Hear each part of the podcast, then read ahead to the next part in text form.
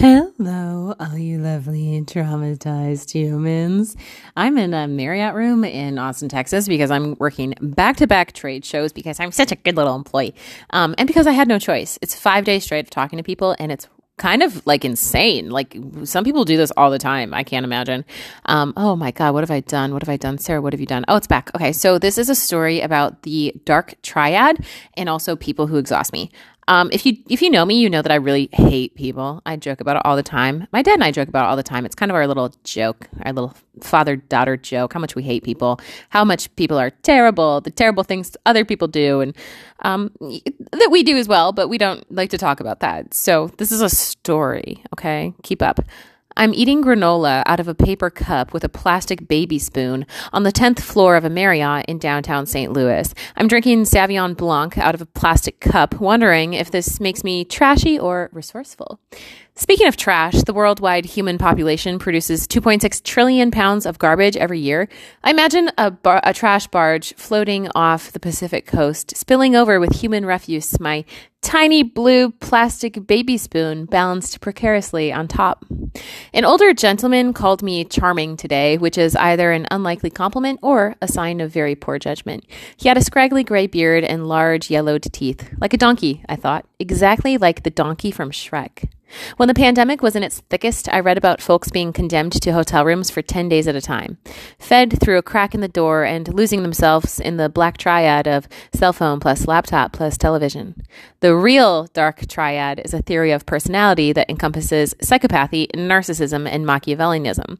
Sadism was later added, making the dark triad a tetrad, but who's counting? If any of us cared to look hard enough at ourselves, we'd all find trace to significant amounts of all sorts of dark stuff. We probably should look at ourselves hard enough to see the dark stuff. Darkness only grows in the dark, after all. I'm in St. Louis for work, but that's not exactly interesting. I essentially stood and sat and talked and listened all day. One man, dressed as some sort of diseased monster, gave me a sticker. Another gave me a pin.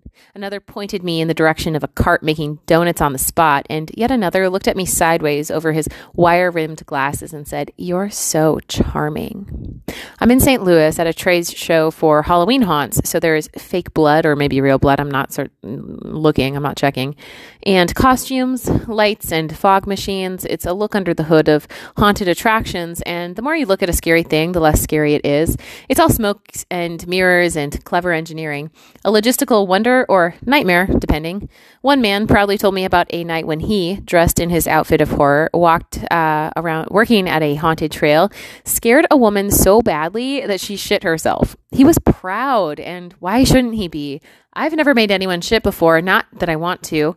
I'm in St. Louis at a trade show for Halloween haunts, so I'm learning more about haunts than I ever really cared to know how long it takes to build a corpse that pops out of a coffin and screams, how much it costs to purchase a fake tongue, $50, but I didn't de- negotiate, how much space is needed, uh, how many actors, which insurance haunters prefer, how they remove their makeup, how they sell tickets, how they file taxes, how they capitalize on other holidays like Christmas or Valentine's Day, whether or not they allow kids, whether or not they require waivers, how they advertise, how they stay up until 2 or 3 a.m. every night in October in an effort to hold everything together.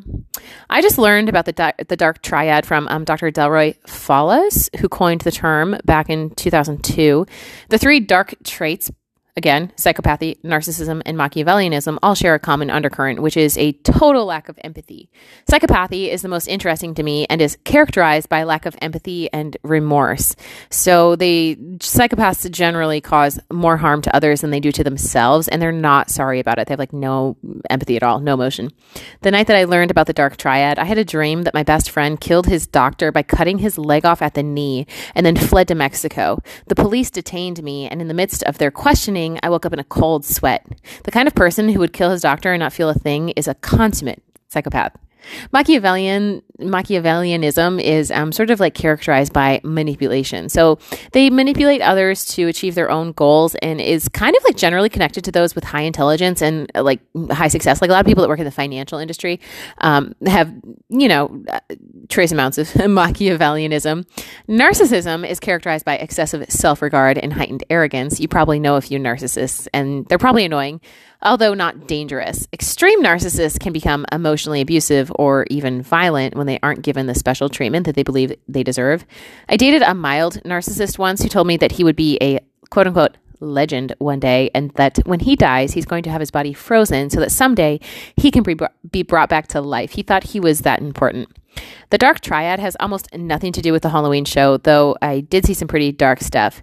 Most people I met were kind and approachable and looking for ways to make their businesses better. I did see a man fondling a fake bloody hatchet, and another stroking a bloody mannequin, and another who asked me, Are you a Yankee? And when I told him that I live in California, he answered, Even worse. Long pause for that one. Not everyone is pleasant to be around, and working with people all day, every day, has only hardened my already stiff notion that cats are better company than most sentient humans. I was eating granola out of a paper cup with a plastic baby spoon on the 10th floor of a Marriott in downtown St. Louis because I was tired. I stared at the wall as I chomped noisily, my eyes crossing in and out of focus. Earlier that day, a Santa decked out in full horror followed me as I walked from the bathroom back to my booth on the trade show floor. I'm going where you're going, he said, and winked. Like, winked, like really winked. Yikes, I thought, no thank you. Later, I saw him standing outside the convention center asking for cash to help him buy the children Christmas gifts. He was dark, I decided, more than the guy fondling the hatchet or the other guy stroking the mangled mannequin. I wondered if he felt as sad as he looked, or if he runs from it, or drowns it, or medicates his darkness away, like so many of us do. Darkness only grows in the dark, after all. So, the things I linked a listing of haunts near you. You can search by state, city, zip code, whatever the fuck you want to search by. Or you can read more about the dark triad, or you can find something to do in St. Louis. Apparently, my Uber driver told me this um, during COVID, uh, the hotel I was staying at, Hotel St. Louis, in downtown St. Louis. There's a bunch of hotels down there. Mm, this one was pretty great. It had bidets. It had a bathtub in the shower. It was really, really kind of nice.